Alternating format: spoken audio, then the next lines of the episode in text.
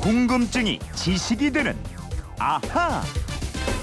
네, 궁금한 건 풀고 살아야 됩니다. 궁금증이 지식이 되는 아하 충북 옥천에 사시는 김주성님이 게시판으로 주신 궁금증인데요. 세계 지도 지도를 보다가 발견했는데요. 카스피해와 아랄해는 호수인데 왜 이걸 바다라고 그러나요? 이러셨어요.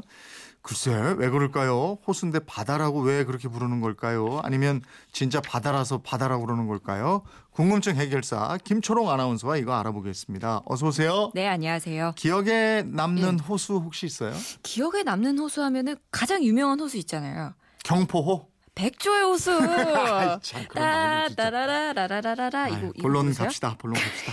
카스피해와 네. 아랄해 어디에 네. 있는지 위치부터 확인을 한번 해보죠. 알겠습니다.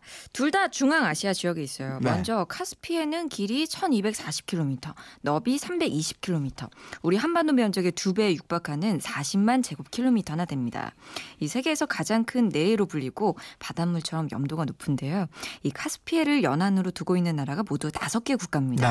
네. 러시아, 카자흐스탄, 아르, 아제르바이잔, 투르크메니스탄 그리고 음. 이란입니다. 엄청 면적이 넓어요. 그렇죠. 그리고 한 나라에 이게 속해 있는 것도 아니고. 맞습니다. 이 아랄해는 카스피해 동쪽에 카자흐스탄과 우즈베키스탄 사이에 있는 대염호, 즉 호수인데요. 아랄해도 소금물입니다. 네. 과거에는 세계에서 네 번째로 큰 내해였는데 음. 지금은 면적이 거의 10분의 1 수준으로 쪼그라들었어요. 네. 사막으로 변해가고 있습니다. 이게 또 왜냐하면 이곳에 물을 대주던 수원지 강들이 물길을 다른 곳으로 돌렸기 때문입니다. 어, 그러면 아랄해는 지금 뭐 바다라고 할 수도 호수라고 부르기도 민망할 지경이 됐네요. 그렇죠. 근데 이 카스피하고 아랄해는 왜 해자를 붙이는 거예요? 그 외에 전에 바다에 대한 말씀 드린 적에 네. 이 태평양, 대서양 같은 큰 바다는 대양, 음. 영어로 하면 오션이라고 부른다고 하시, 말씀드렸는데 그보다 작은 바다는 바다 해자를 쓰고 영어로는 C, S-E-A를 쓴다고 말씀드렸던 거 기억나시나요? 네네. 그럼요. 우리 한반도를 둘러싸고 있는 동해, 남해, 서해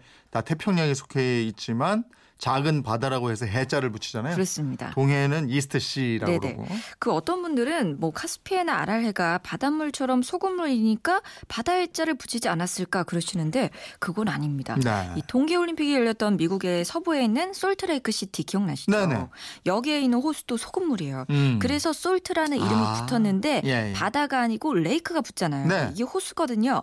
따라서 담수면 호수고 염수면 바다다. 이거는 아닌 거예요. 그러네요. 예. 네. 그러니까 일단 이 카스피해는 바다처럼 굉장히 넓고요. 음. 지질 구조학적 측면에서 보면 이 지역이 5에서 6천만 년 전에는 이 대서양과 태평양이 연결돼 있었다고 아, 합니다. 그러면 과거에 바다였기 때문에 바다로 부르는 거군요. 아니요, 그것도 아, 아니에요. 그것도 아니에요? 그러니까 네. 세계에는 호수면서도 바다로 불리는 곳이 꽤 있습니다. 음. 잘 아시는 이스라엘에 있는 사해도 내륙에 위치한 호수인데 해라고 부릅니다. 아, 그러네. 그럼 왜 내륙에 있는 카스피해 네. 비록 규모는 크긴 하지만 바다하고 연결돼 있지 않은 호수인데 그걸 예. 바다라고 그러는 거죠? 그렇죠. 이 가장 큰 이유가 각국의 이해관계가 첨예하게 얽혀 있습니다.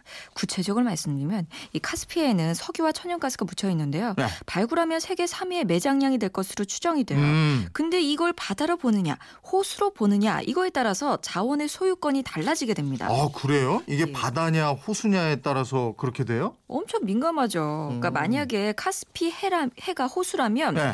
주변 연 안국들이 협의를 통해서 호수에 대한 권리를 나누게 돼요. 반면에 바다라고 치면은 연안국이 해안선으로부터 12해리까지의 바다를 영해로 먼저 확보하고 네. 나머지 영해에 포함되지 않은 바다는 협의를 해서 배타적 경제 수역으로 분할하게 됩니다. 아, 그러면 바다로 보면 연안 국가들의 권리가 미치지 않는 예. 어느 나라에도 속하지 않는 공해가 나올 수 있다 이거군요. 그렇죠. 바로 그겁니다. 이 카스피해 연안 국가가 다섯 개라고 말씀드렸는데 네. 옛날에는 딱 두 개였어요. 소련이 분리되기 전에는 구소 련과 이란 딱 두개 아. 나라뿐이었고요. 이두 나라는 카스피해를 호수라고 간주했어요. 네. 그래서 카스피해에 대한 권한을 딱 반씩 나눠서 협정을 맺었죠. 네. 근데 소련이 붕괴됐어요. 새로운 국가들이 생겨나면서 이게 상황이 굉장히 복잡해진 거죠. 아, 연안국이 이제 두 개 국가에서 다섯 개 국가로 늘었으니까. 그렇죠. 그래서 이란은 소련과 체결했던 과거의 조약을 준수하든지 계속 호수로 간주해서 똑같이 20%씩 나누자 뭐 이런 주장을 하고 있는데 네. 하지만 신생 국가인 카자흐스탄, 아제르바이잔, 투르크메니스탄, 카스피해를 바다라고 주장하고 있습니다. 음. 왜냐하면 이들 국가의 연안에는 석유와 가스가 많이 매장돼 있거든요. 네, 바다냐 호수냐 이걸 뭘로 보느냐에 따라서 각국의 이해관계가 크게 달라지네요. 그렇습니다. 그래서 주변 국가들끼리 양보하기 어려운 협상을 계속하고 있는데요. 네. 맨 처음에 이 카스피해를 바다로 본 것도 국제법 때문이었습니다. 그 그로티우스라고 국제법의 아버지라고 불리는 네덜란드의 법학자가 있어요. 네. 1600년대에 활동했던 인물인데 이분이 바다에서 자유로운 항해를 보장하기 위해서 바다에 관한 국제법을 제안합니다. 음. 이 논리가 받아들여지고 바다만큼 크고 연안 국가가 두 개 이상인 카스피해 등을 호수가 아니라 바다로 불렀습니다. 아, 이 간단한 용어 하나에 또 복잡한 지정학적 이해관계가 얽혀 있고 이러네요. 네, 그렇습니다. 그 성경에 나오는 사해나 갈릴리 바다도 지정학적인 이해관계가 복잡합니다. 사해는 이스라엘과 요르단에 걸쳐 있고 갈릴리에는 이스라엘과 시리아 사이에 있거든요. 네. 그래서 호수 임에도 불구하고 바다라는 이름이 붙었다. 음, 이렇게 이해하시면 될 것 같아요. 그렇군요. 저는 또 궁금한 게 예, 카스피의 왼쪽에 있는 흑해 있잖아요. 그렇죠. 예. 이 흑해도 호수인데 바다예요? 그이 네? 흑해도 호수처럼 보이는데 이 보스포루스 해협 등을 통해서 지중해로 연결이 되니까 네. 바다가 맞는 거예요. 그리고 이름이 예. 또 흑해예요. 맞아요. 그 네. 흑해라는 이름은 또 바닷물이 검은색이라서가 아니고 죽음의 바다라고 여겨졌기 때문입니다. 흑해가 죽음의 바다다. 네. 어, 왜요? 흑해는 원래 빙하가 있던 곳이에요. 밑바닥에는 산소가 부족해서 수심 150m 밑으로는 물고기가 살지 않는다고 합니다. 아. 그래서 그렇고요.